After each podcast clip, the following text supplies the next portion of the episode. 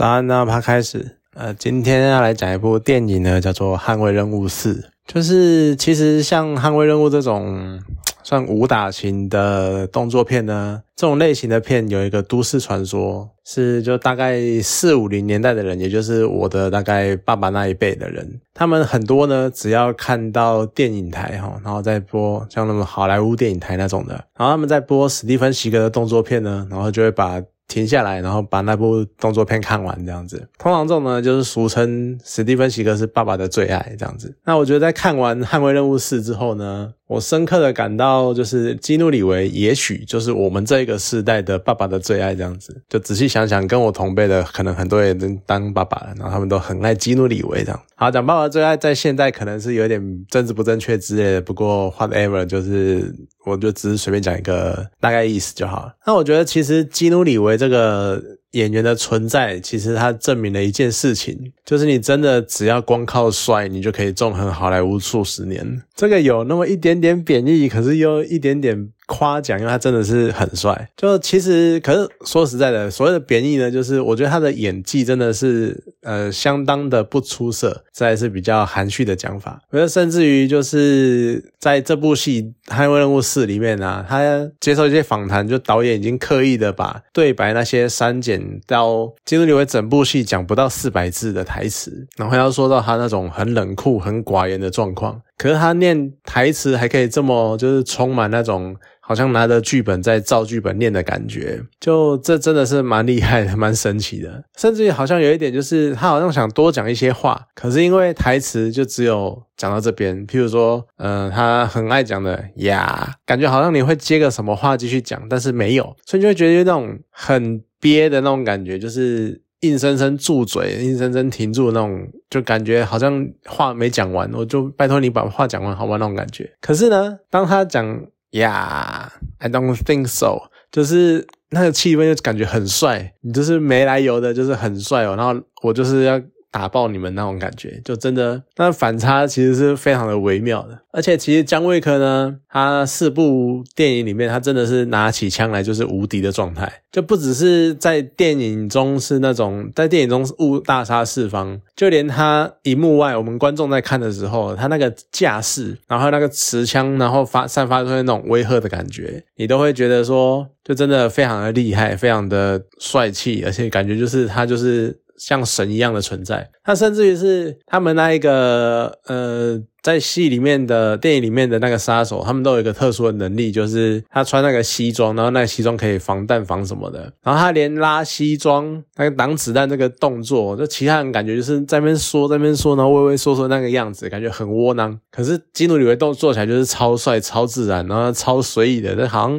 味道拉起来就可以直接挡子弹这样子，所以就是。我觉得可能跟他真的是人高，而且又手长脚长，所以看起来就是很潇洒的样子。不过呢，说实在，他拿枪虽然说超级帅的，可是当他做武打动作的时候，就有一种非常尴尬的感觉。尤其是电影第一大段打斗，应该就是在大陆酒店那个时候打，呃，大阪的大陆酒店打斗，那就真的是充满了尴尬感。尤其是这一集有多很多那种什么地板技啊，或者是擒技，然后可是呢，很多时候就看起来好像是基努里维抓着一个人，然后在地上翻滚，然后你 翻。了半天，你不知道他们在干嘛，而且那个动作就是有一种说不出的微妙的迟缓感，就动作非常的不流畅。所以我是很好奇，因为你要说年纪大吗？可是其实你看，像阿汤哥，他也是六十左右。就其他一些差不多年纪的人，感觉好像他们也不会这么 care。所以你就会觉得，我一直很好奇，就是金女维他是不是比较少运动，就是动作常常会有那种不协调的感觉。然后另外一方面呢，这一次的另外一个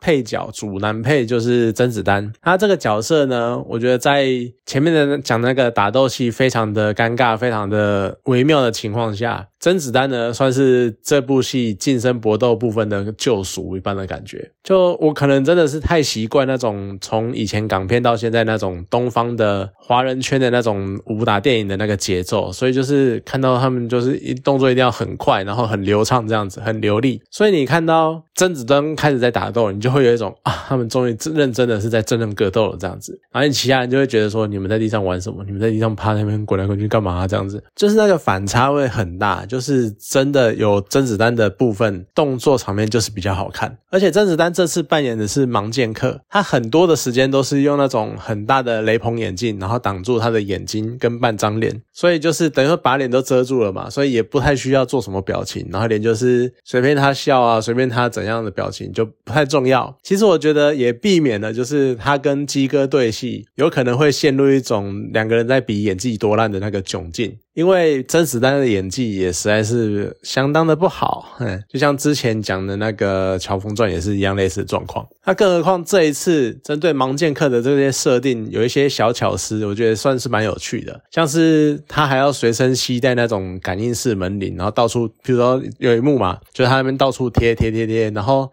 当人家经过的时候就会出现声音，他就知道人在哪边，这样子就是要用这种方式来判断人的敌人的位置。然后还有他有一段是把鸡哥打趴。在地上，但是他并不知道，他没有办法直接光用听的就知道鸡哥的状态是什么。他还要很试探性的问一下，哎，你还活着吗？这样子，你要是像以前那个真正的盲剑客这样叫座头市的那个设定，或者是可能有人看过另外一部电影叫做《暂时停止呼吸》，里面那个超神的退休老兵，如果你是像那两个人的话，我觉得电影早就那个时候就结束了，因为他不可能听不以他们两个的设定，绝对不可能听不到基努里维在地上那边喘气的声音，就是轻轻松松可以把他干掉这样，所以我觉得。那个时候电影早大概早就结束了，所以我觉得他这一次的盲剑客的设定算是比较呃该怎么说亲民嘛，或者是比较感觉稍微合理一点。虽然说我还是不懂他到底怎么样不看牌就知道还有四张九的，就还是很扯。好了，可是另外一方面呢，你也会很好奇，就是很奇怪，整个好莱坞里面的日本演员就只有真田广之可以打架了吗？就你不管他是从之前什么片，像之前最近的可能就是子弹列车，也是要他出来当。日本的那种大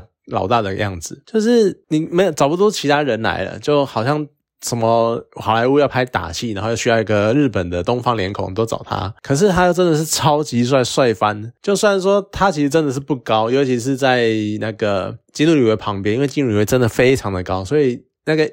高低差一出来，就感觉有点有点微妙。可是真田广之那个带头发那个发号施令那种气势，然后他一出来就是整个大陆饭店的经理，然后整个耍逃的这样子。然后那个挥刀的那个流利，然后日本刀在他的手中玩，他的流转那个样子，我真的是超级帅的。重点是他还戴眼镜，一般戴眼镜看起来就是呆呆的，然后戴看起来就是呆萌呆萌型的，可他戴起来就还是超帅，而且就是有一突然又多了一种那种慈祥的父亲的那种感觉，就真的是我觉得超棒的。当然，所以我就很好奇，就是日本到底之后还有没有类似的演员可以做到这种程度？那也许可以期待看看，像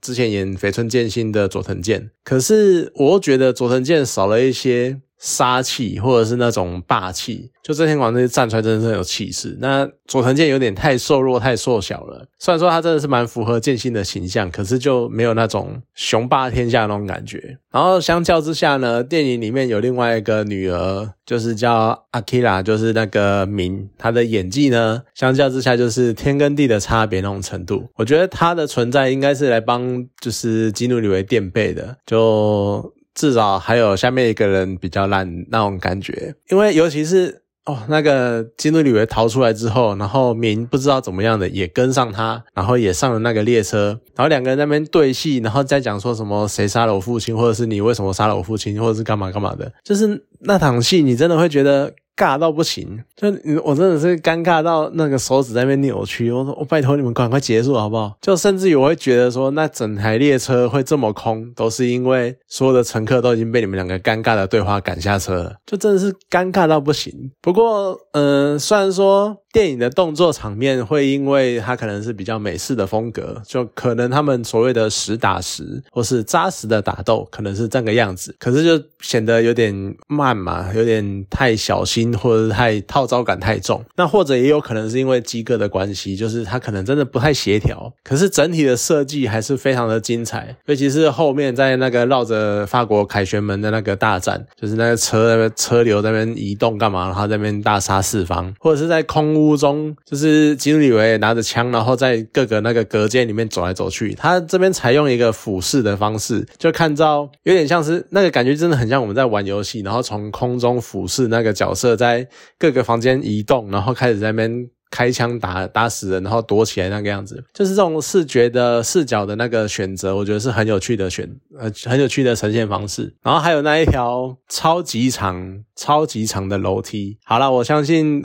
呃，应该说有注意到的都知道，因为他跑到最楼上之后又被人家踢下来，重点是可以滚滚滚滚成这个样子，我都觉得他。没有粉碎性骨折之类，真的是很夸张。那个西装是有这么好用哦。好，总之那个走廊的长度，你看它从下面走到上面，又下来再上去，就那个时间体感的那个时间，几乎是跟那个《玩命关头六》的那一个飞机跑道差不多一样。懂得就知道我在讲什么，就真的是也是蛮嗯。可是那一段的那个动作场面，然后还有那个设计，真的是也是。做的很不错，可是虽然这么做，就是这些演起来还蛮认真的片段，但是呢，电影中也有很多片段是那种他演起来很认真，然后你知道很认真的他在想要说一些事情或做一些东西或描述一些剧情，可是呢，仔细想你就会觉得充满了吐槽点，就像那个在我有点忘了哦，那个应该是德国的那个夜店。柏林的夜店里面，就你看他们已经在那边打打杀杀，打成那个样子了。然后旁边那个舞池中的一般民众一点事都没有，他们还在跳他们的舞啊，嗨他们的。所以我一开始真的以为说，啊，你们旁边这一群是嗑药嗑到嗨到就那个空空这样子，就对外界的那个动静都没有反应吗？结果当你正这样想的时候，他们打到一个看展了，结果那些人开始往外跑了，我觉得。你们刚刚没有在跑啊？现在在跑什么？就超级莫名其妙的。你们为什么现在开始在那边跑步干嘛的啊？然后刚刚都没有想到。很危险之类的，哎，刚刚还有开枪哎，所以我觉得超莫名其妙的。然后还有凯旋门那一段，虽然说非常的帅，可是有一幕真的是让我蛮出戏，又觉得很有趣，但是又觉得很帅的，就是鸡哥他的车都已经车门都烂了嘛，然后前面挡风玻璃当然也是碎掉了。然后有一段呢是鸡哥开着那一台车子，然后绕着大概两三台汽车在绕圈圈，然后他绕在外围，然后他一边要用右手呢控着方向盘，然后右脚还要踩油门控制油门，然后要。完美的协调，让那个车子绕着这这几台车打转，他左手还要开枪，然后在那边打人。我就觉得哇，那个这个不会太忙吗？就真的很夸张，就是在那边绕来绕去，然后各式各样的动作，好像也难怪你是最强杀手了，因为那个协调性真的是太好了。可是我觉得整部戏最值得吐槽的，应该是当最后那一场戏是基努里维要在天亮之前，好打赶到那个什么圣心圣殿，所以他天亮之前他。半夜之后就开始在巴黎街头上面走，准备去圣心圣殿。那个时候应该是凌晨三四点、四五点吧。巴黎的人这么多。你看那个路边的那个咖啡厅是坐满的，我觉得哇，真的是不夜城呢。你每个人都这么晚睡觉，然后还不用提，就是那个什么，凯旋门那个车多到你这三更半夜车这么多，那你们下班时间还得了那种感觉？我就觉得这些片段会让这个戏就是变得有点，你既认真又有点想吐槽，那种很矛盾、很娱乐，那还蛮蛮具娱乐性的。然后还不用提那个什么什么无名之辈，然后什么追踪者，就真的是。有他没有他都没有差差别。那他来呢？然后你要帮你要说他帮鸡哥，好像又还好。就他真的是很鸡肋的角色。我看到他，我都会觉得说我在看那个《玩命关头七》里面的杰森·斯塔森。同样看过的就懂，就是整部戏他就是一直出来刷存在感，可是你完全不知道他到底出来干嘛。就好，你说动机就只是要退休，但是就这个样子吗？就它整个设计设定还蛮薄弱的，就很莫名其妙，所以真的是有它没它，我觉得真的都没有差。但其实整部戏，我觉得最有趣、最棒的是，其实它这部片它。真的是有剧情的，就很多我们以往都会讲说什么啊，动作片不需要剧情的啊，你不需要解释什么，你只要出来打，然后砍砍杀杀就好了，就结束了，剧情什么的不重要。可这一部其实它真的是有转折，然后它真的是有情绪上的波动。虽然说他们演技真的很烂，但是你还是感受到那个情绪的转折，然后还有整个故事的那个推动，然后还有故事。那个氛围的塑造，这样子，就他真的是很认真的把姜维克的事情说完了，而且我觉得有可能就也真的是因为这部戏的评价这么高，是因为他把姜维克的故事真的说完了，就说到死了这样子，而且呢，他最后的收尾的方式非常的符合整部呃整个系列的故事跟姜维克这个角色的人物设定，而且也非常合情合理，我觉得那个结局。几乎可以称堪称完美，而且再加上最后就是那个啊那个基努里维他走下那个圣心社堂的楼梯，然后搭配那个背景，就是日出黎明的那个巴黎，然后那个阳光，然后那个景，然后那个昏黄的是那个昏黄的天色，然后那个。景色我真的觉得，随随便便拿来当海报一定都超级赞的。我觉得那个场景真是太经典了，绝对值得收藏。如果有出那个海报，或者是甚至于也想出画什么的，那一幕绝对要收。我觉得，而且我所以我觉得结局够美，然后那一个场景就超棒，真的是一个最棒的结束结尾这样子。可是我说的这么死啊，那拍的也好像也很死啊。但是你也知道，就是这年头哈，不管什么电影，它都有可能要么续集呀。要么死而复生呐，要么就前传呐，所以我是真的很希望这个部这个系列捍卫任务就收在这里就好了。你可以去开其他的动作片，或可以去开其他系列，甚至于他现在要拍影集，要讲那个背景事件的设定也都没有关系。但是我觉得你不要再延续了，因为你会破坏破坏这个美好的一刻，破坏这个完美的结局。好啦，今天这部电影呢就讲到这边，好，谢谢大家。